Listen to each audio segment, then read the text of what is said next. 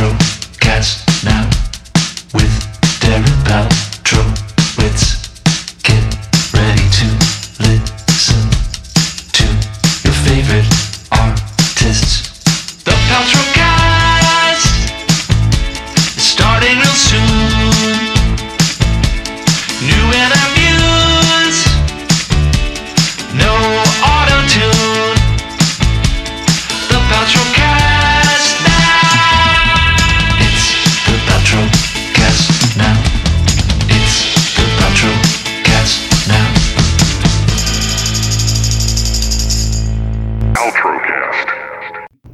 Steve Schultz for that great theme song, and thanks to you for checking out the Paltrocast with Darren Paltrowitz.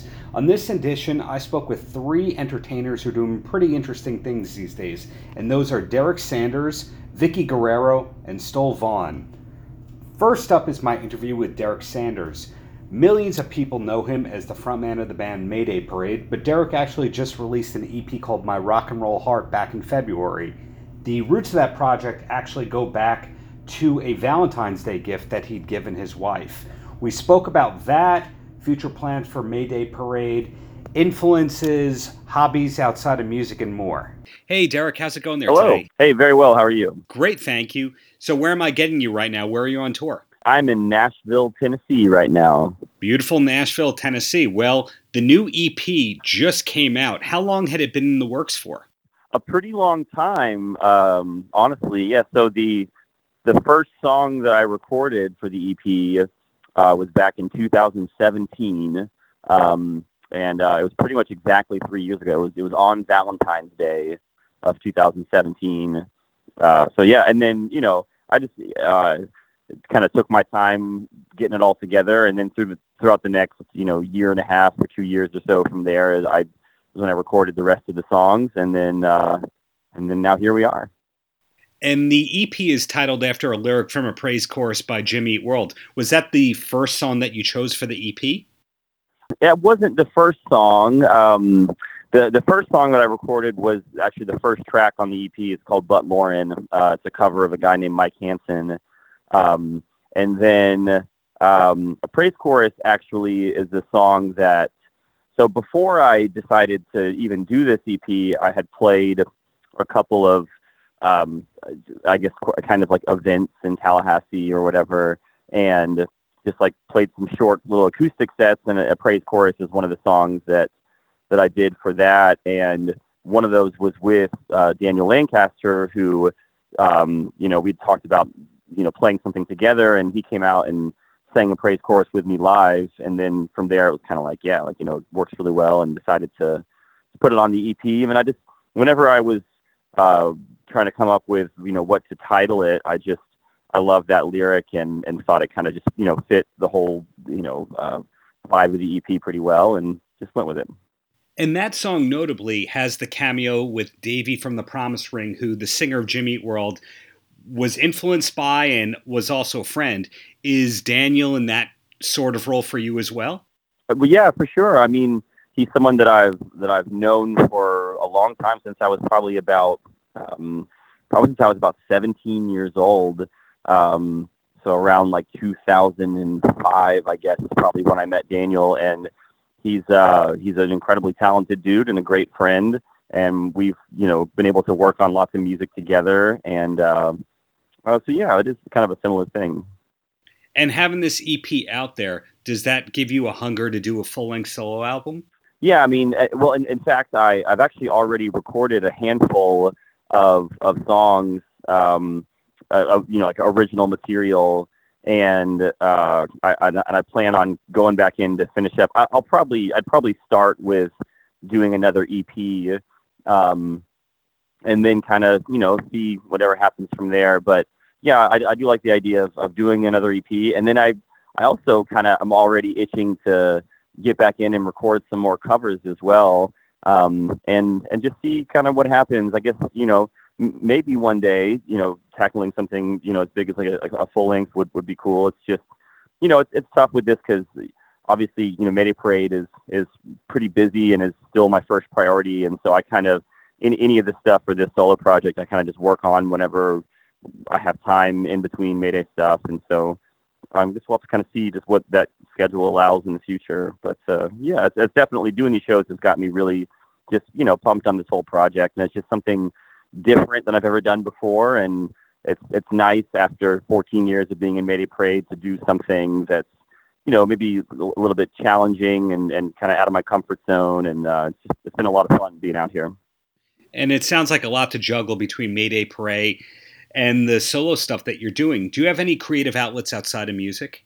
Honestly, not really so much. Uh, there's you know small little things that I get into, small little projects. Um, something that I uh, a couple years back, Cabbage uh, from or, or Jeremy, our, the bass player of Mayday Parade, we all call him Cabbage, but um, we actually we we shot a a short movie on tour. It's kind of like a a silly, like cheesy action movie that we shot a couple years ago that we have never that we still haven't finished like putting it all together.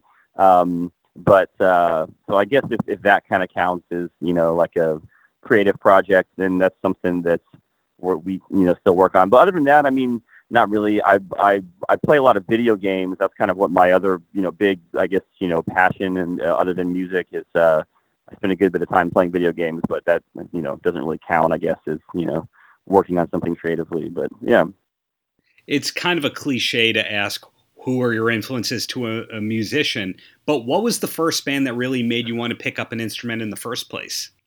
Yeah, um, I guess I would probably say Smashing Pumpkins would be um, the first band that because when so when I was a kid, you know, I uh, you know, I, I'd listen to the music that my parents would would play, and um, but but my my oldest brother, who's four years older than me, I, I, I remember very well the day that I mean I, I was probably uh, probably sort of seven years old or seven or eight years old or somewhere around there that he sat me down and, and showed me uh, the song Today off of Siamese Dream by Smashing Pumpkins. And that was definitely like a, like a life changing uh, kind of, you know, event. Like, and, and I was like, you got to show me more. Like, you got to like, and, and I just, you know, it was, he would, he showed me all these bands, all this, it was a lot of like, you know, 90s alternative rock kind of stuff. And, got really into all of you know yeah Nirvana, Smashing Pumpkins, and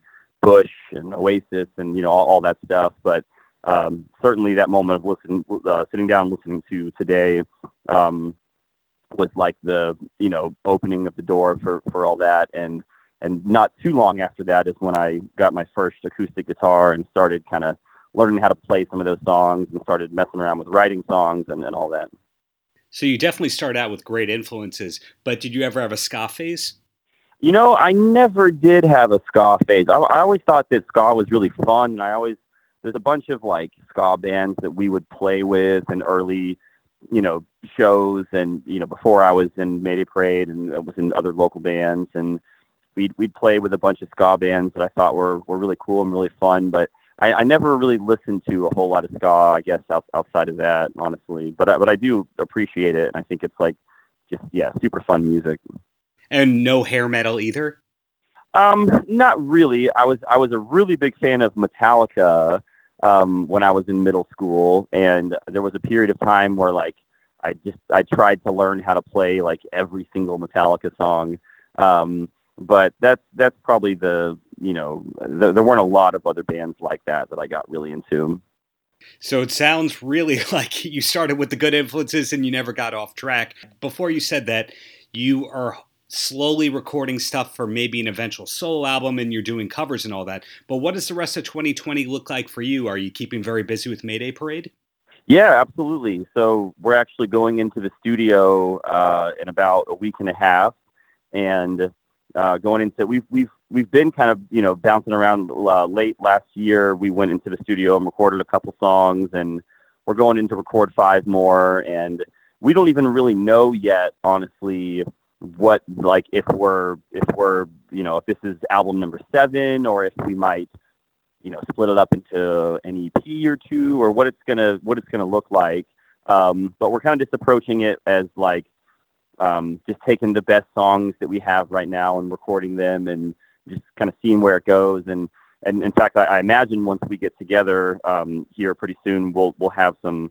We need to have some conversations about you know what our what our plan is with all that. But uh, so we'll we'll be in the studio, and then we have uh, this tour in April that we're doing with Grayscale and Point North, um, and then we were we're doing a handful of international stuff. Some of it's announced, and some of it hasn't been announced yet. But some some festivals uh, in the UK and in, in Europe. Um, and I imagine we'll do uh, you know, we, typically will do a, a fall uh, headline U.S. tour, and we'll probably do that again.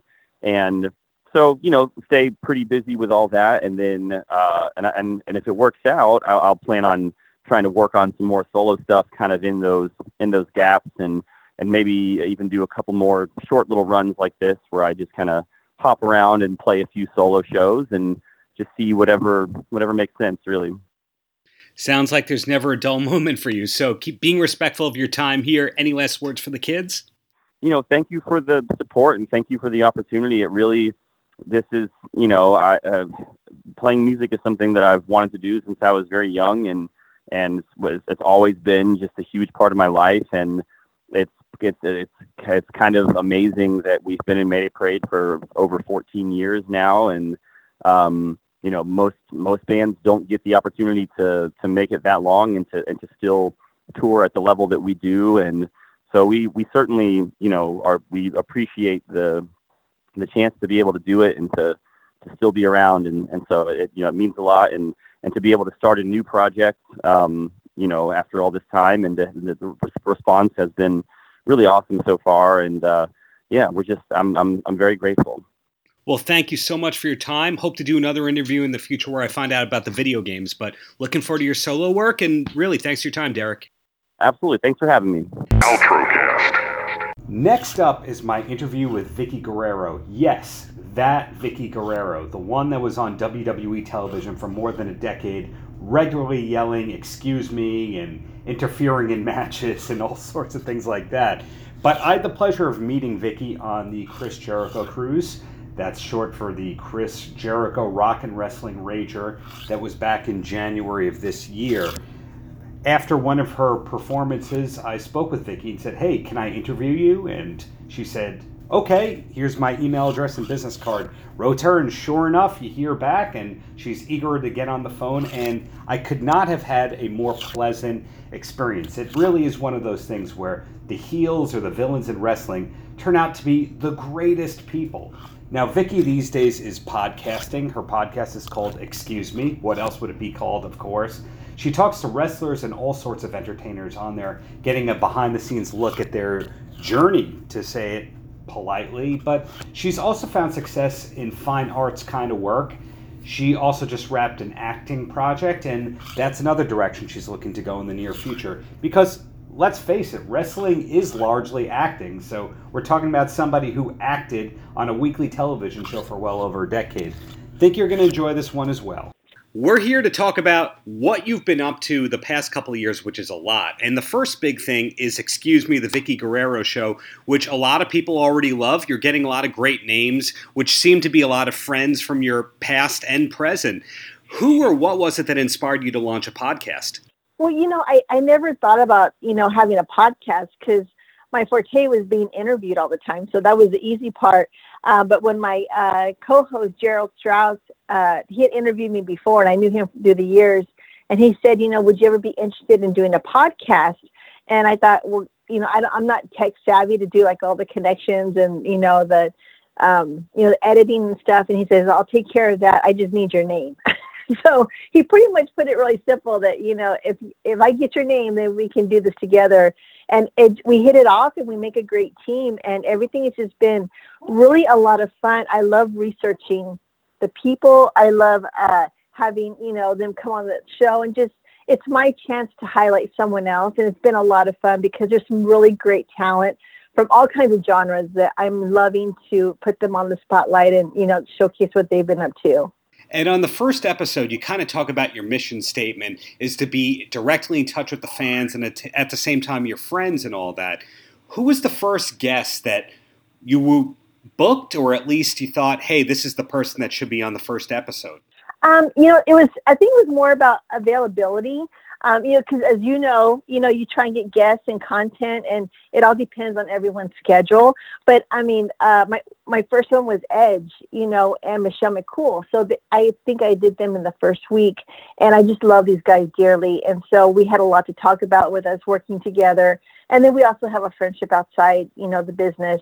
So it was just a perfect fit and everything ran really smooth. And I love to talk, so it wasn't hard for me to get a conversation with, with these guys. and the first episode also refers to the fact that people call you the Queen of Mean, but you really do have this heart of gold. When was it that you realized that you could show your true personality and be yourself whenever you wanted? Um, gosh, you know, that's a good question. You know, it I guess I went through a lot of stages of trying to find my own identity, you know, before Eddie was uh, had passed, um, you know, I was his wife, I was the mom of the girls, and I kind of had a, you know, kind of stayed behind, you know, and and my focus was to get Eddie, you know, to, you know, um, he was a star, and it was my job to kind of keep everything together. Um, it took me a while after Eddie passed. In I went on to WWE to be one of the the superstars. It took about a good, you know, five months to believe in myself, you know, that I could do this, and um, you know, they call me the queen of mean, but you know, when they pay you to be, you know, a mean person, it's very easy to find that inner bitch. and um, but you know, at, the same time, it was really important for me uh, to play this villain character. But when I see people outside, um, you know, in public and outside the ring and in hotels, I'm I'm very real, and I, I don't I don't play the villain at all unless I have to. But I just want to show people that you know there's a character, and then there's the real me, and I try and be down to earth and just, you know, I love talking to people and meeting people from different, you know, parts of the world. So I'm kind of infatuated with everyone else because, you know, when they want to come and talk to me, I, I forget why. and so I get very humbled because um, they want to, you know, come and get to know me a little bit more. So I try and open that, you know, with every conversation I have. And I had the pleasure of seeing you on the Jericho cruise, and you were definitely a hit among the 2,200 or so cruisers that were on there. And yeah. when somebody starts to do live podcasts, it's a sign that they're not only doing well as a podcaster, but people also start to clamor for other kinds of entertainment, you know, live one person shows, a book, and all that. Mm-hmm. Are you looking towards that as a podcaster, or is it really just you want to do the podcast and that's what the focus is? Yeah, you know, I mean, to, the reason I love the podcast is because I can do this forever, you know, as long as, you know, by the grace of God that I'm able to do this and interview people and you know find content, I am willing to be here for the long run. Um, you know, but I do have other projects. I do have other things that my eyes are set on. But the podcast is such a great fit because I can do this on my off time and it's not something that I need to, you know, stop my other projects from doing. So it works out really well with the schedule I have now. And speaking of those other projects, I remember reading a couple of years ago that you were doing a scrapbook for the Bella twins. And I think a lot of people read that and they went, wait, Vickie does scrapbooking. So can you tell me more about your artistic background and your crafts projects? Yeah, I mean, I I've done crafts since the girls were babies. Um, I picked up scrapbooking. I even have my own store in Tampa, and I love scrapbooking because, um, of course, you can take pictures of when the kids are young and journal and you know keep those memories in, in these books that I create. And when the Bella's mom, Kathy Laurinaitis, had came up and said, you know, hey, I want you to do some for the girls, it was just it was I was humbled and you know excited. And I, we also had done an art show for one of the WrestleManias, and they were asking the talent to do different art projects. So I thought, well, gosh, I'll do you know, a scrapbook frame of different uh, superstars. And it was just a lot of fun. And um, I've, I've always done it on my off time. And I, I've always been a crafter. I love to paint uh, wine bottles and uh, work with cactuses and, you know, putting the, the cactus in the wine bottles. And if I'm not painting, I'm scrapbooking. So I always have, and I'm always living at Hobby Lobby. If you go on my Instagram, I'm always bragging about how I would do anything for a Hobby Lobby spree, you know, shopping spree. So it's kind of the joke in my life. Interesting. So if somebody were to hire you for a scrapbook, what is it besides cash, of course, that they have to provide for you to get started? Do they have to just send you some artifacts or give you a theme? Um, I'm very p- particular. Um, it takes a lot of work before I even start the project because I need I need to hear the story of what the book is going to be about, whether it's a, a baby book or a graduation or a wedding. Um, I like to consult with them and get their ideas and look at the pictures. And also, the client has to be very detailed in what the, in what each picture is saying because I have to, you know, put that story on a page. And so I look for a lot of facts, names, you know, what was going on, what the situation is. And then I have different color schemes that people pick from, and I carry that through the book. So it's a lot of artistic, you know, touches. And, um, and of course, the price depends on how much, you know, they want to embellish the book with, uh, you know, different papers and, um, you know, decorations you can put on the page. And then also the price is about the time that it takes. And I think one scrapbook um, can probably average about uh, probably five to six hundred dollars. It depends on how many pictures there are and what they want to do for that book. I'm sure a lot of people listening to this will be reaching out to you in the near future. You can just submit an inquiry through your website, I take it, for scrapbooks? Yeah, or my email at vicki.guerrero at outlook.com.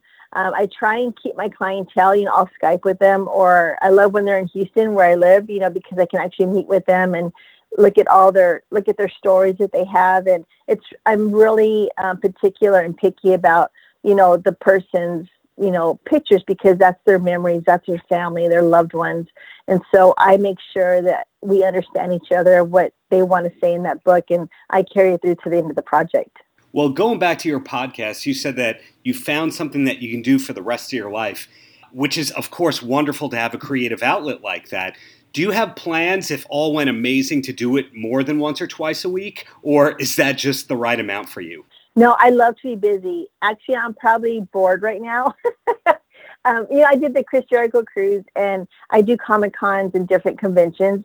Uh, my my heart goes to acting. I just finished a short film here in Houston that we, we filmed over the weekend and, um, you know, so I have an acting agent who's looking out for projects for me to star. And that's my big goal for 2020 is to be in a movie or a TV series.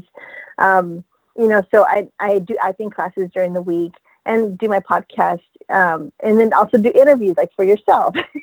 so I'm always trying to, uh, you know, keep busy, promote, you know, and, and publish my own content. And then also working on my book. That's been taking a lot of my time. So when I'm not, when I'm down, you know, downtime and I have nothing to do, I have my computer and I'm always writing on my book that's going to be published this year. Wow, I didn't realize you had a book in the works. Any hint you can give us as to somebody writing a foreword or an introduction for it? Um, I, I do have someone who's going uh, I think Tamina Snuka is going to be one of the ones that will write the foreword. Uh, that's something that's uh, always been dear to my heart. She went through a lot of my road travels with me and we share a lot of the common interests. And so it, it's hard to say, you know, if I if I could, I'd have ten people write it for me, but we'll see when that time comes and what the editor wants.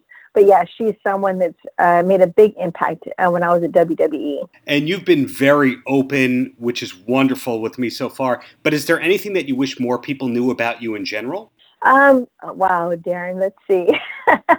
I think I'm pretty much an open book. Um, I'm very, I, I, think I'm a little bit of OCD. You know, I love to be on time. I, I hate being late to things.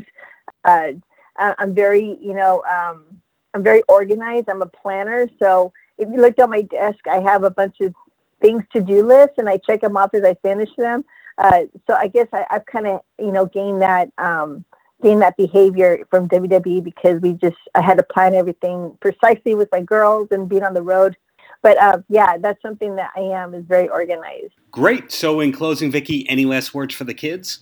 Um, gosh, you know what? Uh, the kids are just really dear to my heart. You know, I I try and uh, be the person that they meet on the streets.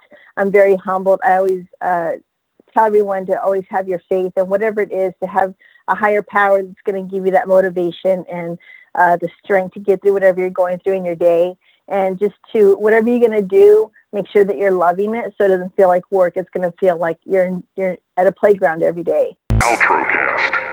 Last but definitely not least is my interview with Stoll Vaughn. This one happened in a very unique kind of way. I posted an interview online that I did with Devon Allman, son of Gregg Allman from the Allman Brothers Band, and I got a reach out saying, Hey, saw that piece you did on Devin. What would you think about speaking with a guy who co-wrote a lot of those songs on that album.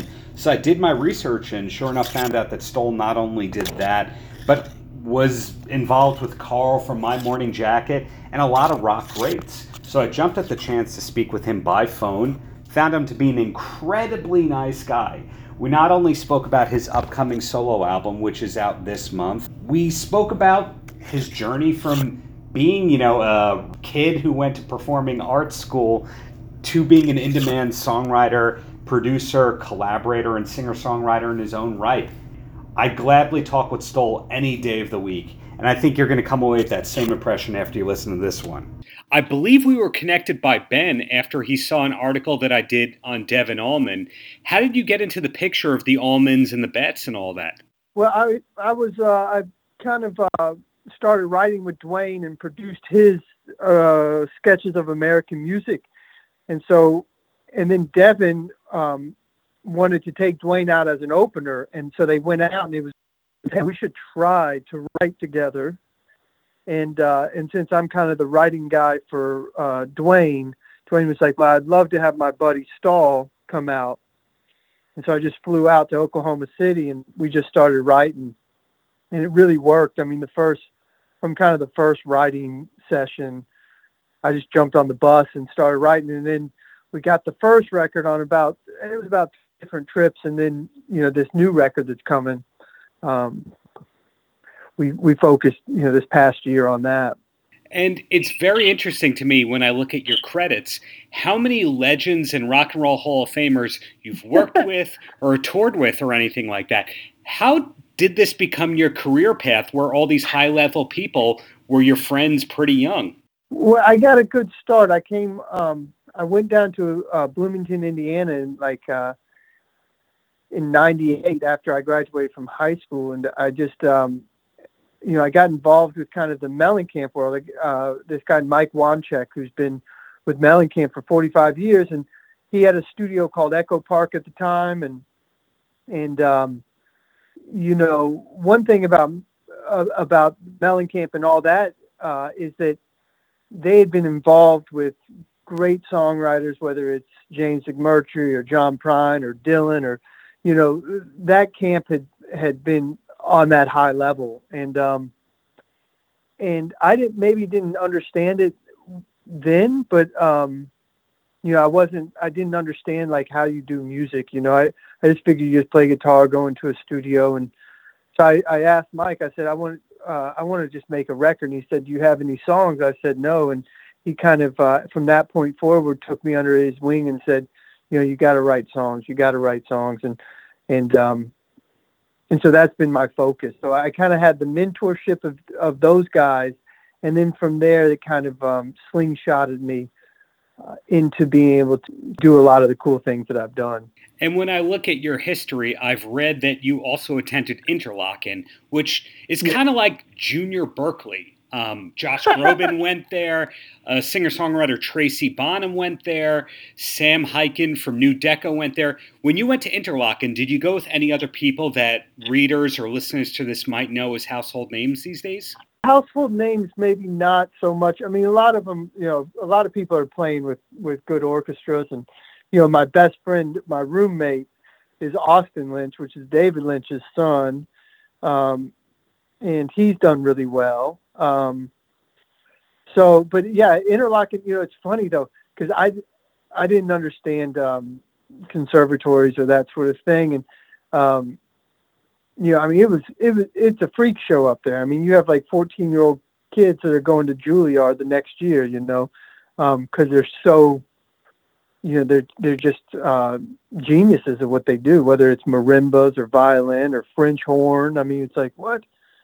So it was a great experience for me. I I was I, if I really wanted to take that route, when I was there, I had an option of taking the route of the conservatory, which would have, which I would have had to stay at Interlochen for a post grad year, and then you go to you know uh, Indiana University or Juilliard or uh, don't think I would have gotten into Juilliard, but or um, Berklee.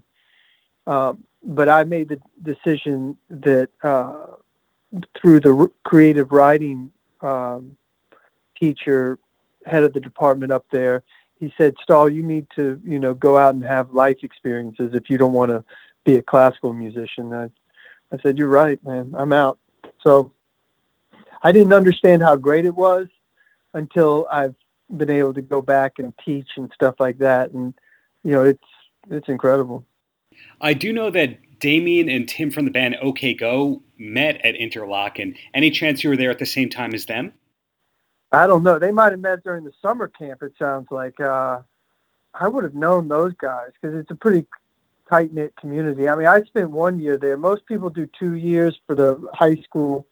Some do four, uh, and then they've got the uh, the summer camp that's uh, that has a lot more people that go to it. But maybe, I mean, I, I I would know those guys though. No, I did. I wasn't there for with them.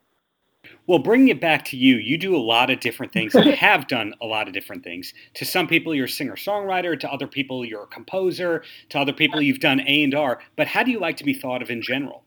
I think a songwriter. I mean, I think that's kind of that's what I am. Um, there was a time there when I was doing a lot of production and and uh, and I had an artist development company, which uh, I had some partners, and so I was a little bit confused then. If somebody asked me what I was doing, I'd be like, well, I produce things, I write songs for them.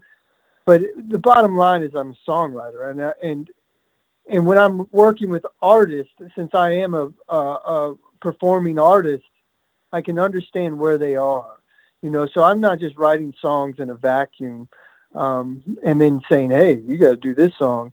I'm writing songs directly with, with artists and so I'm all I'm trying to do, is like say with Devon and Duane, is is just get their story. I don't really care if it's the perfect, you know, um, you know, the perfect song. Is if it's their story, it will be the perfect song for them.